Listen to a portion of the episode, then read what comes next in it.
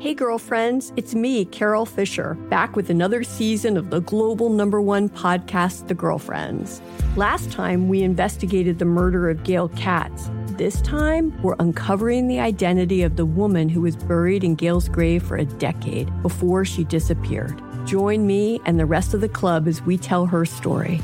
Listen to season two of The Girlfriends, Our Lost Sister on the iHeartRadio app, Apple Podcasts, or wherever you get your podcasts. Imagine you're a fly on the wall at a dinner between the mafia, the CIA, and the KGB. That's where my new podcast begins. This is Neil Strauss, host of To Live and Die in LA. And I wanted to quickly tell you about an intense new series about a dangerous spy taught to seduce men for their secrets and sometimes their lives.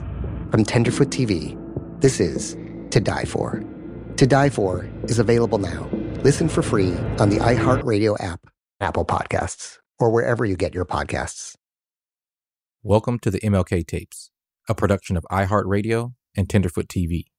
The views and opinions expressed in this podcast are solely those of the podcast author or individuals participating in the podcast and do not represent those of iHeartMedia, Tenderfoot TV, or their employees. Listener discretion is advised. In 1966, James Meredith, the first person of color to integrate the University of Mississippi, decided to go on a 200 mile march from Memphis, Tennessee to Jackson, Mississippi. He called it a walk against fear, and it was meant to encourage black men and women to register to vote. On the second day out on the road, Meredith was ambushed and wounded by a white man with a shotgun. Meredith was rushed back to a hospital in Memphis, his wounds not serious.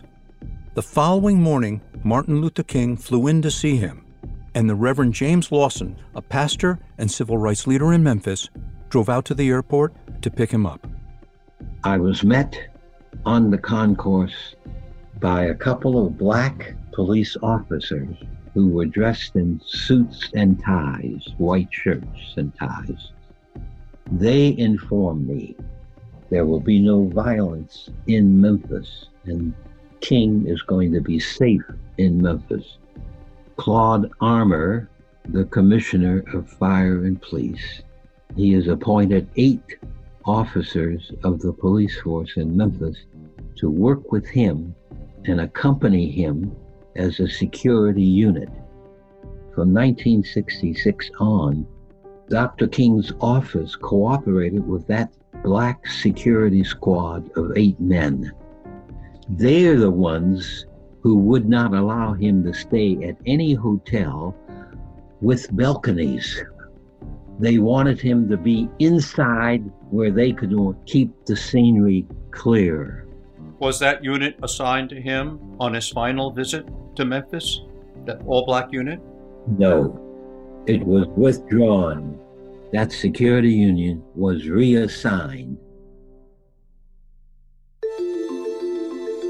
I called the union hall. I said, it's a matter of life and death.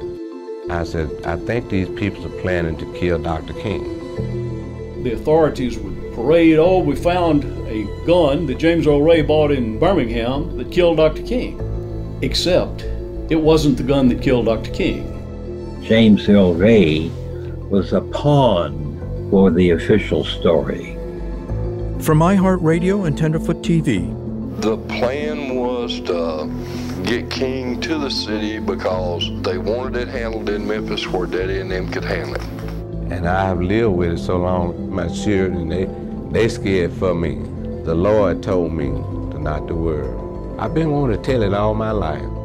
I'm Bill Claiborne, and this is the MLK tapes.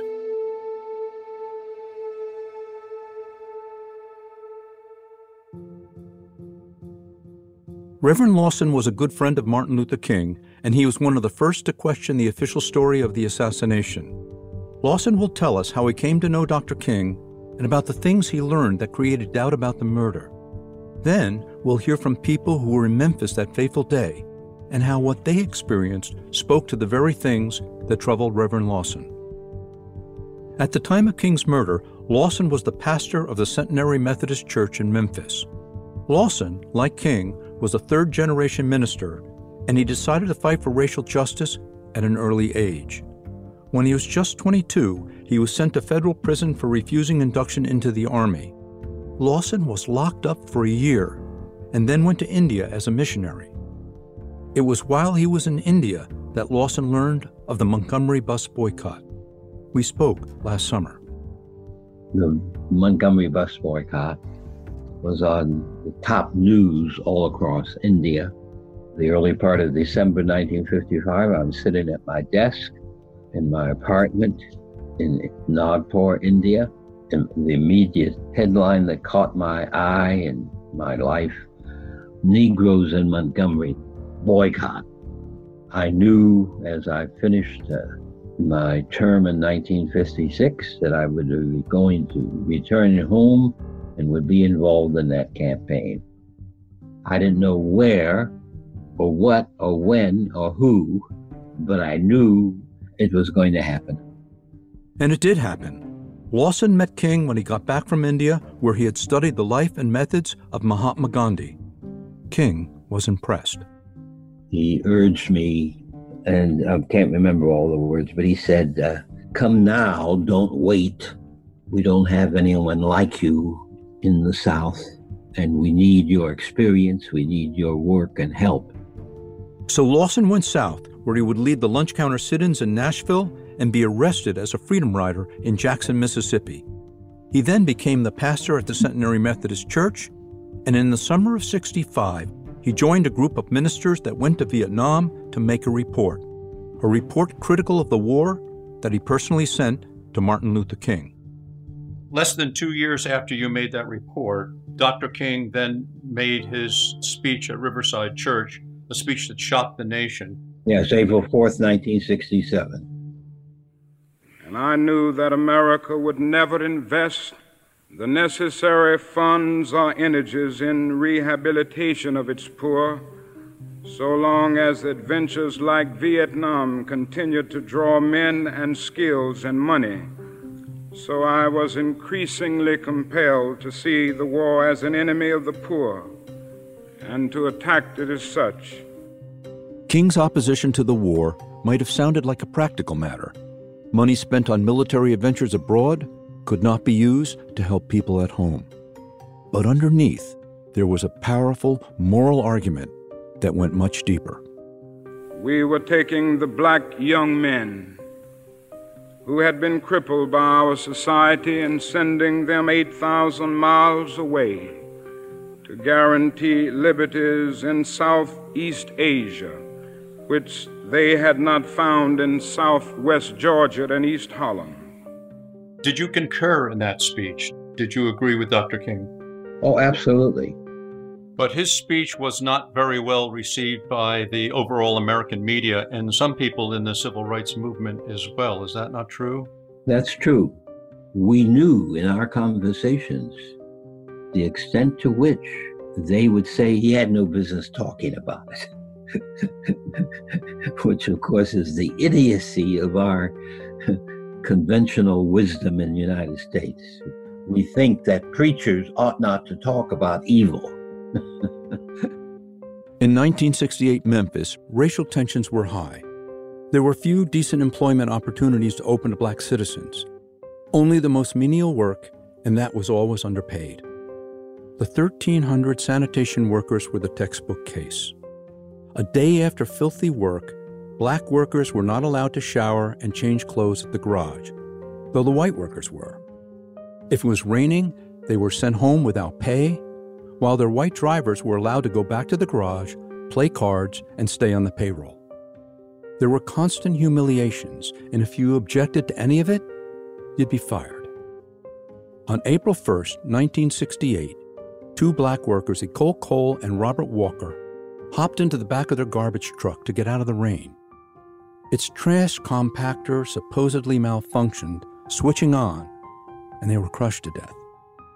And if the horror of that were not enough, the wives and families of the two men were barely compensated. It was the last straw, and the sanitation workers walked off the job. The city of Memphis declared the strike illegal and refused to discuss the workers' concerns. And about all the workers could do was march and attend rallies. This is Reverend Lawson describing what happened during one peaceful march that he was leading, a march he had cleared with Police Chief Holloman. We were walking on the right side of the street going south, and these cars came from the side streets onto Main Street and rolled up all alongside of us so that there was a long line of police cars, perhaps the length of the walk. Then I noticed some of the cars coming over the yellow line and trying to intimidate some of us walking. So I turned around and went to a couple of the police cars and said, now look, we have Holloman's permission to walk. You guys are just trying to provoke an incident, so stay where you are. And then it happened again. They moved over on the marchers, and this time the sanitation workers put their hands on the car, and like that, the police cars all up and down that line stopped. Officers poured out of the cars with cans of mace and proceeded to mace everybody they could mace. They had some targets. They dragged off two or three people. I don't remember how many. I had glasses on, so they're macing me in the face. But the march was broken up in that fashion. But as the strike entered its second month, it moved into something more threatening even than police violence. There were now 1,300 families with no savings and no income and no way to put food on the table. The strikers badly needed outside help, national attention. So Reverend Lawson asked his friend Martin Luther King to come to Memphis and speak at a rally. And there was standing room only in that meeting. So I suspect that we probably had as many as 10 to 12,000 people in that sanctuary and in that building. I picked up Dr. King at the airport and we had to walk through mobs of people who were overjoyed that Martin King was in Memphis for this strike. So this was a very powerful moment for him and for us. In the euphoria that followed his speech, King agreed to come back to Memphis and join in a protest march. When the day came, King's plane was delayed and he was a little late in getting there. The march began, and King and his people arrived and took their place near the front of the marchers. But things were not going well. When I turned onto Main Street, I saw just beyond our first rank of marshals, who were maybe 50 yards ahead of us, I saw in front of them police officers in riot gear stretched across that main street in ranks of three or four ranks. On the side of the street, people were trying to break the store windows. No police officer moved to stop them. So I said to myself, they are planning again to break up this march. Knowing what was coming next, Lawson ran back and demanded that King and his party retire. They're coming to get you, Martin, he said, and we don't want that. King objected at first, but then agreed, and his party retired to the Rivermont Hotel with the honest help of a nearby police car. Later, Lawson and other strike leaders examined photos that were taken that day. According to them, the window smashing and looting had not been done by the marchers, but rather by some Beale Street lowlifes and others they didn't know. As we heard at the beginning of the episode, from the time of the Meredith shooting forward, King had an all black security unit when he came to Memphis. But for some reason, on King's final visit to the city, that unit was not called on to protect him. Instead, a police detail of four officers under the command of Inspector Donald Smith met Dr. King at the airport and escorted him to the Lorraine Motel, where they remained on duty till 5 in the afternoon. But none of them were black, and none of them returned the next day, April 4th, the day the King was murdered.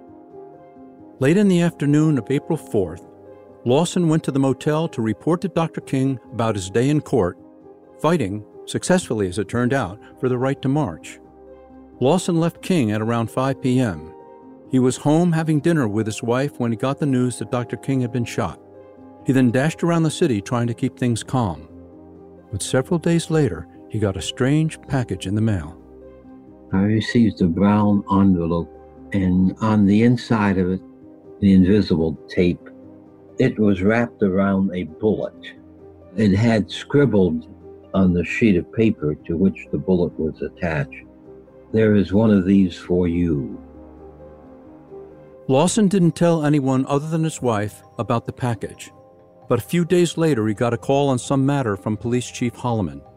And toward the end of the conversation, Holloman said, We understand that you received a package in the mail. Lawson, as was his way, remained polite, but as he hung up the phone, he wondered, How did he know that? And as time went on, Lawson was troubled by a few other things he discovered after the murder. This is what he had to say in 1999. I learned that one or two firemen, and I've not tried to check on these details, but one or two firemen who were in the fire station across the street, catty cornered from the motel, black firemen, were transferred from that station in ways that at least those firemen thought was unusual. They contacted me and Ralph Jackson and one or two others about their removal. I learned that um, Ed Redditt, who was on surveillance from the fire station, was moved an hour before. I learned that patrol cars that were in the region when he was there, patrolling on Mulberry, Main, and whatnot, suddenly disappeared, with nowhere to be found. And after James Earl Ray had been captured, more odd things began to pop into Lawson's head. When he found out that Ray was being held in a cell where the lights were kept on 24 hours a day, it brought to his mind sleep deprivations used by the North Koreans to break American captives. My only regret is that I did not then go and find a way to visit him in that cell at county jail. As a pastor, I made a serious error in not getting acquainted with James Earl Ray in that cell. And when James finally had his day in court and pleaded guilty, Lawson was again disturbed. His plea astonished me. And it didn't astonish me from his point of view, it astonished me from the official legal court point of view. Just why would the local police and district attorney in an assassination of a major USA figure, not move to have an open trial. I've come to call this Lawson's question. It's a good one. If this case is the big slam dunk that the police and DA like to say it was, why the big push for the plea? Why wouldn't the DA's office pursue a trial to prove without a doubt that James Earl Ray killed Martin Luther King? As you just heard, Reverend Lawson felt badly about not having visited Ray while he was held captive for eight months before his court date. But Lawson would make up for that. He visited Ray in jail after he was convicted. He came to know Ray in a way few other men did. Lawson even married Ray in jail, and at the end sat with him as he awaited death. So, what was his measure of the man? Of course, the motive that was given to Ray was that he hated black people so much that he escaped from prison with the sole intention of murdering Dr. King. That was a lie. That was the major lie. Now remember, I've been fighting racism since age four. So uh, I think I do know racism in a white person. I visited James Earl Ray and I found ignorance in James Earl Ray and some illiteracy. And I found elements of a poor white man, but I found no racism. Reverend Lawson, do you believe that James Earl Ray murdered your friend Martin Luther King? James Earl Ray was a pawn for the official story. Dr. King was not assassinated by James Earl Ray.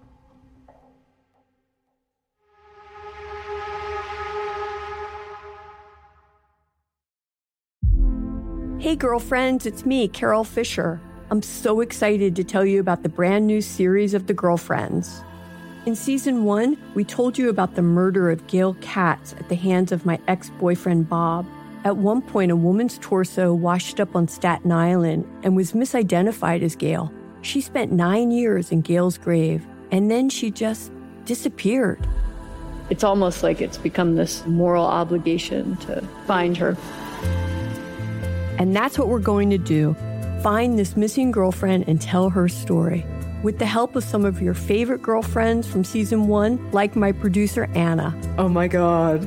My friend Dr. Mindy Shapiro. Hi, it's Dr. Shapiro, and I'd like to speak with the deputy medical examiner. And of course, Gail's sister, Elaine Katz. Having no closure, it kills you. Join us as we try to solve a 35 year old cold case. It's not going to be easy, but it's going to be one hell of a ride. what? I can't believe this. Listen to season two of The Girlfriends, Our Lost Sister on the iHeartRadio app, Apple Podcasts, or wherever you get your podcasts.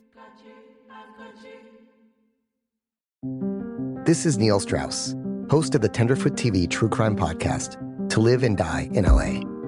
I'm here to tell you about the new podcast I've been undercover investigating for the last year and a half. It's called To Die For. Here's a clip. All these girls were sent out into the world and they were told try to meet important men, try to attach yourself to important men. The voice you're hearing is a Russian model agent telling me about spies sent out to seduce men with political power the war in Ukraine is also being fought by all these girls that are all over important cities. For the first time, a military trained seduction spy reveals how the Russian government turned sex and love into a deadly weapon. If you want to kill your target, it's easy. You just seduce him, take him somewhere, start having sex, and then he's very vulnerable, so you can kill him easily. To Die For is available now. Listen for free on the iHeartRadio app, Apple Podcasts, or wherever you get your podcasts.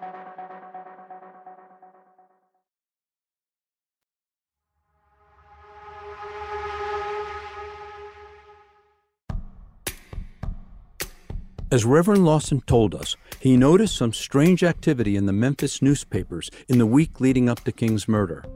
Stories attacking King for staying at white owned hotels when there was a perfectly good black hotel, the Lorraine, that he could have patronized. What was this about? Lawson wondered. Where was this coming from? There were, of course, good reasons for King to stay at the white hotels. To integrate them, for one. And for another, Lawson says that King's all black security detail liked hotels such as the Rivermont or the Admiral Benbow with interior access to rooms that they could secure and guard, instead of motels like La Lorraine whose rooms were accessed by an open exterior walkway. But whether because of the attacks in the newspapers or because he just chose to be there, King was booked into the Lorraine Motel for his final visit to Memphis. But at first, he was booked into room 202, which had a ground floor entry off an interior alcove. And at the last minute, King's room was changed to 306, which was reached by the exposed walkway. So the question is why was King's room changed? The person best able to answer that question was Lorraine Bailey, the owner with her husband of the Lorraine Motel. According to an account from Bill Pepper's book, The Plot to Kill King, on April 2nd, the day before King arrived in Memphis, she told her husband that she had been visited by someone she described as an SCLC advance man who insisted that King be moved to a room overlooking the empty motel swimming pool. But as soon as she heard that Dr. King had been shot, Lorraine Bailey ran to her room screaming, What have I done? She then suffered a cerebral hemorrhage and never regained consciousness. She died a few days later, and the question of who was behind the room change remained a mystery. But this was not the only odd occurrence taking place near the murder site. Reverend Lawson mentioned a few others like the transfer of the only two black firemen assigned to Fire Station Number 2, or the Twos as it was called. The fire station overlooked the motel, and a lot would be happening in and around that firehouse. And the two firemen, as the story goes, being black, were thought to be a risk. But what excuse should be used to remove them? According to a witness we will hear later, it was decided that the easiest thing was to say that a threat had been made on their lives. Is that what happened? Well, The firemen can tell us in their own words as they respond to questions by attorney Bill Pepper, who represented Coretta Scott King and the King family at the 1999 civil trial in Memphis. First is Norville Wallace, who in 37 years of service attained the rank of captain, which is why Pepper refers to him as chief. Wallace, you, um, you were employed by the Memphis Fire Department for a number of years. Is that true? That's true. 37 years, six months. When, Chief Wallace, did you serve at the Twos? I first went there in 1966. I left November of 68. Were you at any time transferred out of that station? Yeah, about 8 p.m. that night. Were you transferred out on 8 p.m. the night of the killing or the night before the killing? Night before. And how were you transferred? How did you receive your orders to be transferred out? Well, I received them from my captain. He said I was going to be detailed at 33s, which is out at the airport. This was the night of April 3rd. Uh-huh. You were told by your captain to go out to the airport? Engine 33. Chief Wallace, did you ever ask what this was all about? Yes. And, and what were you told? Told that I had been threatened. And why would you be threatened? Because I was putting out fires, I guess. so there was a threat on your life? I'd say. So they had to get you out of the area? I guess. That's what they done. Got me out of here. How many black firemen were assigned to number two? Just two. You and? Floyd Newsom on the other ship. Floyd Newsom. We're learning that neither one of you were allowed to be on duty on that day. Right. And you never received a satisfactory explanation? No, never did. Not to this day. So Norville Wallace is transferred out of fire station number two to a firehouse out at the airport. He is told that the transfer was caused by a threat upon his life, and Wallace cannot imagine why anyone would wish him harm. So take the explanation that Wallace was removed because of a threat to his life. Is this something real or something made up? Because one might think if a real threat had been made, details would be provided to the threatened person as a matter of responsible conduct. If you were Fireman Wallace, what might you want to know? How do they know about this threat? Where is it coming from? Who, more than the threatened party, deserves to know these details? But no details are given. No explanation is offered. In fact, the threat is never mentioned again. So, does this sound like something real or something made up? And as Wallace testified, there was another black fireman at the twos, Floyd Newsom, and his story, as told from the same witness stand, is quite similar to that of Mr. Wallace. Were you on duty 4th of April 1968 at Fire Station Number 2 at the time of the assassination? I was on duty, but I wasn't at the number two. You were not at the number 2? No. I was supposed to be you were supposed to be at the number two, but you weren't at the number two. Right. You tell the court and the jury why you were not at the number two. I was not there because on April the 3rd, the night of April the 3rd, I received a call at home from my lieutenant at that time, Lieutenant Smith, who instructed me not to report uh, to the number twos on my regular duty to my regular company, but instead report to number 31 that was uh, out on Overton Crossing, opposite town. What time of night did you receive this call? After 10. After 10 o'clock at night, you received a call and orders to go to another fire station. That's right. The next day. What was the emergency that caused you to be uh, changed, you to be moved to another fire station? Sure, there was no emergency. There was no emergency. No, sir. And when you went to that other station the next day, did you find that you were needed? No, sir, I was not needed. My leaving my company left my company out of service unless somebody else was detailed to my company in my stead. So you're telling this court that you were surplus to requirements where you were sent and that undermanned your, your home company? That's right. Mr. Newsom, did you ever inquire why you were assigned away from your station? Yes, sir, I did. And what did you learn? Not much. Um, time after time after time, I was told that um, I was transferred down to the police department about requesting. So finally, you got an answer to your question. Yes. And you were told that you were transferred at the request of the Memphis Police Department. Have you formed any opinion of your own about why you were transferred? Not really. I just know that it was very unusual and unnecessary. So it had to be done for some reason. I don't know the reason. And as if there weren't enough strange things going on at the twos that day, there was something else. Something that Reverend Lawson didn't know about, nor did anyone else because no one in the murder investigation had interviewed Carthel Weeden, the chief of Fire Station Number 2, about what he saw that day. Years later, Weeden would come forward and say that the morning of the murder, he was approached by two men who flashed Army ID and asked to be placed on the roof of the firehouse where they could photograph the Lorraine Motel. This is Chief Weeden telling his account of what happened that morning. On uh, April 4th, 1968, the day of the assassination, were you at- approached by uh, two Army officers? That's what they indicated. They were two army officers. Did they at the time show you any military identification? Well, I'm sure they did, or I wouldn't have carried them up there, but I, you know, we had a lot of people coming in and out at that time, you know. Sure. And what did they ask you to do? They wanted to look out for the Lorraine Hotel. They wanted, they wanted a vantage point of the Lorraine Hotel, these Army officers.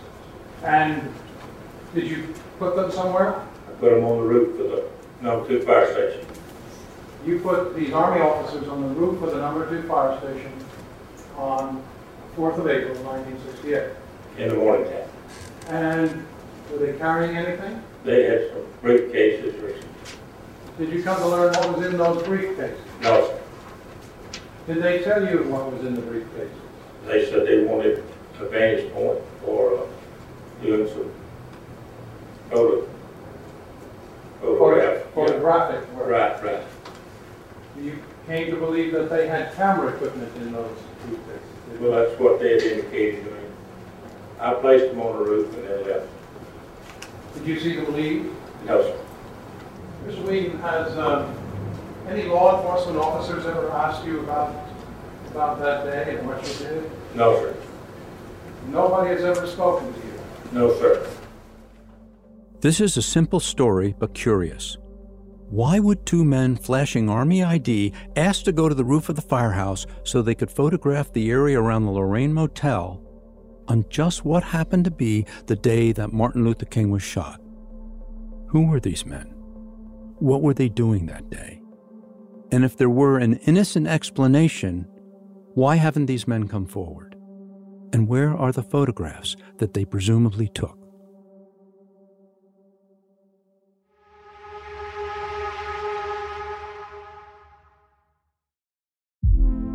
Hey, girlfriends, it's me, Carol Fisher.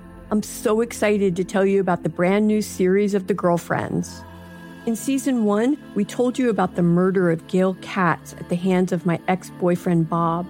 At one point, a woman's torso washed up on Staten Island and was misidentified as Gail. She spent nine years in Gail's grave, and then she just disappeared.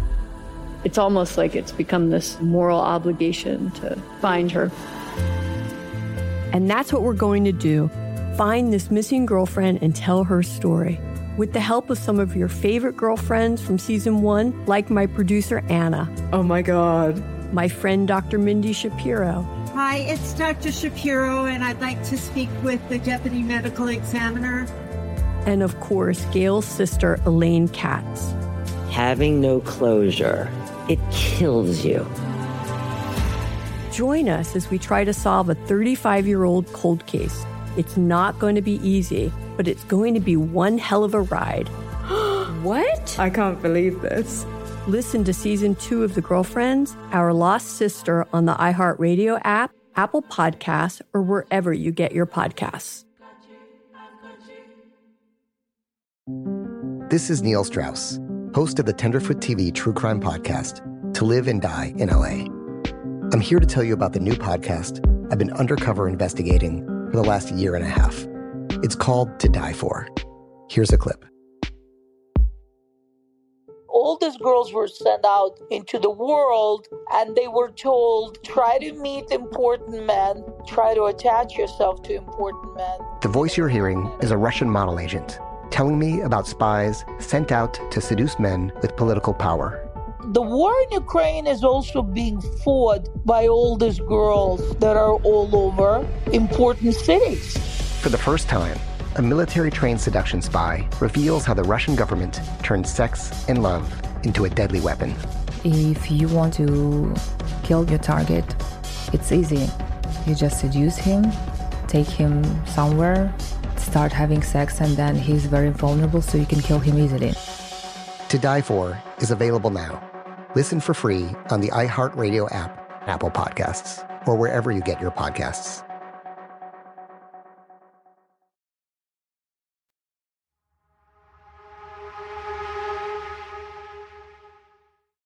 In the previous segment, we heard the accounts of the two black firemen who were removed from the critically located fire station number two, and from the former chief of that station who told of bringing two men up to the roof so they could photograph the area around the Lorraine Motel. This on a morning where he said a lot of people were coming and going. But something darker still appeared to be taking place within the Memphis Police Department. On his previous visits to Memphis in 1968, Martin Luther King was met and guarded by a special detail of black police officers. Reverend Lawson told us of how he was at the airport waiting for Dr. King the first time that unit made their appearance. He told us how their commander, Captain Jerry Williams, promised to keep King safe, but according to Lawson, on King's final visit to that troubled city, Williams strangely did not receive the order to form his unit. This is what Captain Williams had to say about it years later responding to the questions of attorney Bill Pepper. What is your current occupation, Captain? Well, I'm involved currently in real estate. And um, have you previously been a member of the Memphis Police Department? I sure have. How long were you a serving officer? 31 years. And what were you doing in 1967, 68? At that time, I was assigned to homicide. And uh, I would be in charge of uh, security for the police department whenever we would have celebrities or some dignitaries come to Memphis. Captain Williams, um, were you assigned to provide security for Dr. Martin Luther King whenever he came to Memphis? Well, for the first two times that he came, to my knowledge, I was assigned. However, the third time I was not. Talking about the year of the assassination? The year of the assassination, uh, 1968. And tell us how you would put together, how that security unit that you headed would be put together. Inspector Don Smith, the overall security supervisor, he would call me and ask me to select a group of officers, possibly nine. I would have about six detectives, three uniformed men. Would you stay with Dr. King throughout his visit when he was in Memphis? Yes, sir. How would you provide security for him? Well, we would get his itinerary when he come to Memphis. We would meet him at the airport. When he deplanned it, we would be right with him. We would uh, follow him to his hotel. If he would go to church first, we, was, we would leave the details of the church. Where did he stay overnight when he was in Memphis and the times when you were? On one occasion, he um, stayed at the um, Rivermont. And your unit would protect them and provide security there? Yes, sir. We would go in and check the rooms, make sure the telephone wasn't bugged, uh, check under the beds, check everywhere. Then I would assign two officers on the outside of his door. We would take turns about every two hours. We would do that all night long. Now, on Dr. King's last visit to Memphis, were you asked to perform this usual security unit protective? No, sir. You were not. I was not. Why were you not asked to perform that security unit on his last visit to Memphis? Sir, I don't know. Uh, I was just told that somebody else would handle the assignment. Were they black officers? They were white officers. Did you ever ask any questions as to why you weren't assigned? Well, I did later on after my retirement. But after the assassination, in the aftermath of the assassination, while you still were a serving officer, did you ever raise that question with any anybody inside the department? No. Didn't at that time. We talked amongst ourselves, we black officers, and we had different versions as to why, but nobody knew why. You know, you have to realize uh, at that time, 31 years ago, Memphis was very segregated. There was a lot of hostility. The situation has changed dramatically since then. Uh, black people was only talking to black people, white people only talking to white people, so there was a lot of hostility. I don't know why we would pull off. I just don't know. I don't know if the answer that this inspector gave me was a true answer or not. I just know that he wasn't working on that day with his son. And you were not in a position as a, an officer in the department, as a black officer, to really be able to ask anybody and require an answer, were you? That's correct. But there was a black police detective who was working that day. His name was Ed Redditt, and with his black partner, Patrolman Willie Richmond, he met Dr. King at the airport on April 3rd as an auxiliary to the official security detail that included the white officers under Inspector Smith. The police, Smith and his men in one car and Redditt and Richmond in another, escorted King to the Lorraine Motel. Redditt and Richmond were not part of the official detail, so after they arrived, they went up to the firehouse, where from a back window they looked out at the Lorraine. They were not so much guarding King as putting him under surveillance, making notes as to who came and went. It's not clear where Smith's all white detail stationed themselves that day. Bill Pepper thinks they mostly hung out at the motel office reading newspapers, but we don't know that. What we do know is that Smith called headquarters at 5 p.m. asking for permission to end their watch. Despite numerous and credible threats to King's life, the officers were sent home without anyone replacing them. And the security detail did not return the next day, the day Dr. King was murdered. But Redditt did return to his post at the firehouse. On the morning of April 4th, Redditt said there was no sign of Smith or his detail. Sometime in the late morning, Willie Richmond rejoined Redditt, but it would be a rather strange afternoon. What follows is Detective Redditt on the witness stand answering the questions of Bill Pepper. How long did you serve as an officer with the Memphis Police Department? Ten and a half years, When did you become a police community relations officer? uh, 1965. As a police community relations officer, what were your duties? Well, what, uh, when we started there, there was nothing written about it, so we was to develop our own methods and ways of dealing with the community. And the idea was how do we get the community to be responsive and understand the police workings. And at the time of the sanitation workers strike, were you still working with the community? Were you still involved with the community? How did you relate to the events that were going on then? Well, I was somewhat pulled out to kind of survey or serve, I call it surveillance. Uh, I was given kind of carte blanche to do what I thought was best necessary. And I think the whole background idea was to uh, to observe or to find out anyone who may be coming into the city to disrupt it. That give you any problems in terms of your the relationships you had in the community because you've been working with the community and now you're moving into uh, more or less intelligence surveillance. Really, I didn't see the uh, any uh, conflict. Uh, everybody knew me and I knew everybody. Now, did there come a time when you were assigned to a, a specific detail uh, at the fire station, fire station number two?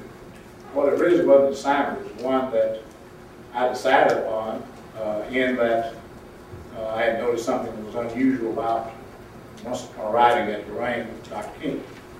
And I noticed there was nobody else there. In the past, uh, when we were assigned to Dr. King, we stayed with him, uh, guarded him up the steps, down the steps, and stayed with him. I saw nobody with him. So I went across the street and asked the fire department, could we come in and observe from the rear, uh, which we did. And who accompanied you in that? Uh, Willie Richmond. So you took up position uh, in the fire station on the 3rd of April, and from the rear of the fire station, you were able to see the Lorraine Motel quite clearly. Did you return with uh, Officer Richmond the next day? The next day we returned. The next day, as we learned from Station Chief Weeden, the firehouse was alive with people not normally there. By official count, there were 13 policemen inside the firehouse when King was murdered. 13. But Redditt was not one of them because at some time near 5 o'clock, Lieutenant Arkin showed up and told Redditt that the boss wanted to see him down at headquarters.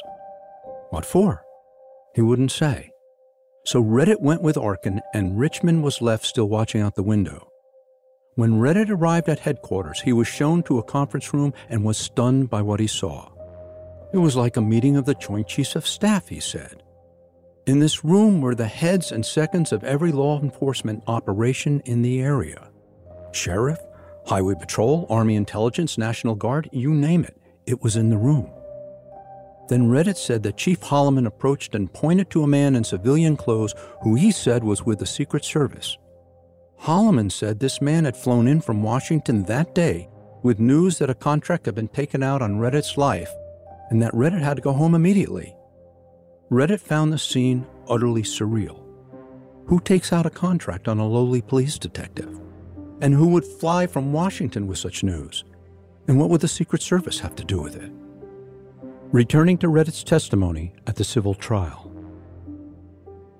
There were a group of uh, men, and I would assume men in law enforcement. Uh, once we arrived and got inside, Inspector Hollins stated that uh, there was a man there who had uh, just flown in, and there was a contract on my life, and that I was to go home. I told him that it was best for me to go back to where I was and take care of my family. What did Director Holmes Well, we say? had uh, three bar argumentations about you going home anyway. It's my job to protect you, so Lieutenant Arkin take him home. Redditt said he was kept at home for the next week. Then he was told he could return to work. The whole thing was said to be a mix up. The threat was actually on some other black police detective in Knoxville. So, Detective Redditt, though apparently not the object of a real contract, was the third black man removed from the fire station in two days and the second man removed because of reported threat upon his life. A dangerous time to be working at the twos. So, a lot of strange stuff going on. And if you lived in Memphis when King was killed and were paying attention like Reverend Lawson, you may have been aware of these odd stories. But most people in America were not. And in part, this was because James Earl Ray never had a trial. Though, according to Ray and many others, he wanted a trial and always insisted that he did not shoot Martin Luther King. You heard the voices of the men in these stories because we jumped ahead 30 years to the civil trial, a lawsuit for wrongful death brought in Memphis in 1999 by Coretta Scott King. She no longer believed the official version of her husband's murder, and she wanted the evidence of that crime, as incomplete as it was, to be recorded in a court of law, so that people coming later could read what the witnesses had to say, or in our case, hear what they had to say. But we really haven't gone anywhere. We're still in Memphis in 1968, looking at some of the strange things that went down the day King was killed. We've got 50 years of revelations still in front of us. And that's how this story will continue to emerge, piece by piece, year by year, as we hear people overcome their fear or surrender to their conscience. So, what you've just heard is for openers, for background. And as ominous as it all sounds, it's possible that there are reasonable explanations for some or all of these events. And none of these stories by themselves, or even collectively, proves that there was a conspiracy to murder Dr. King. But if these events were table setting for a murder, then the finger of guilt would point back to those with the power to make these strange things happen. But one thing we do know is that these events could not have been the doing of James Earl Ray, who drifted into Memphis for the very first time just a few hours before Dr. King was shot. What is his story? Who or what brought him to Memphis? And where was he when Dr. King was killed? Well, James Earl Ray will tell you himself. But be warned, it's no simple tale.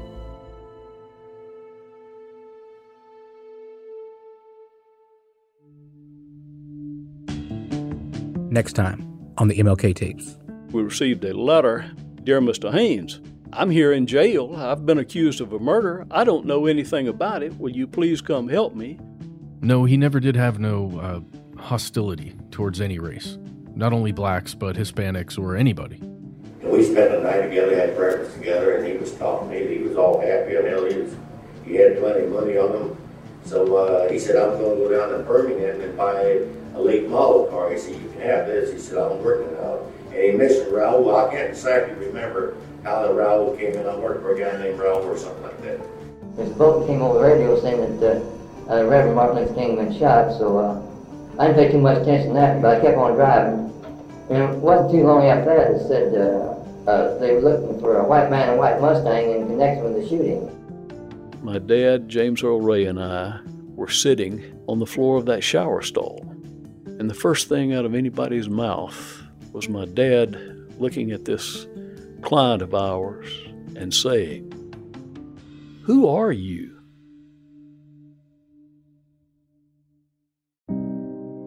Thanks for listening to the MLK Tapes, a production of iHeartRadio and Tenderfoot TV. This podcast is not specifically endorsed by the King family or the King estate. The MLK Tapes is written and hosted by Bill Klaber. Matt Frederick and Alex Williams are executive producers on behalf of iHeartRadio, with producers Trevor Young and Ben Kuebrick.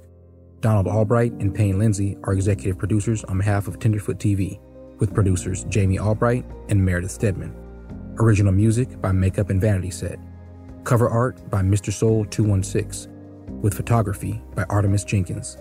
Special thanks to Owen Rosenbaum and Grace Royer at UTA, the Nord Group, Beck Media and Marketing, Envision Business Management, and Station 16. If you have questions, you can visit our website, themlktapes.com. We posted photos and videos related to the podcast on our social media accounts. You can check them out at the MLK Tapes. For more podcasts from iHeartRadio and Tenderfoot TV, please visit the iHeartRadio app, Apple Podcasts, or wherever you listen to your favorite shows.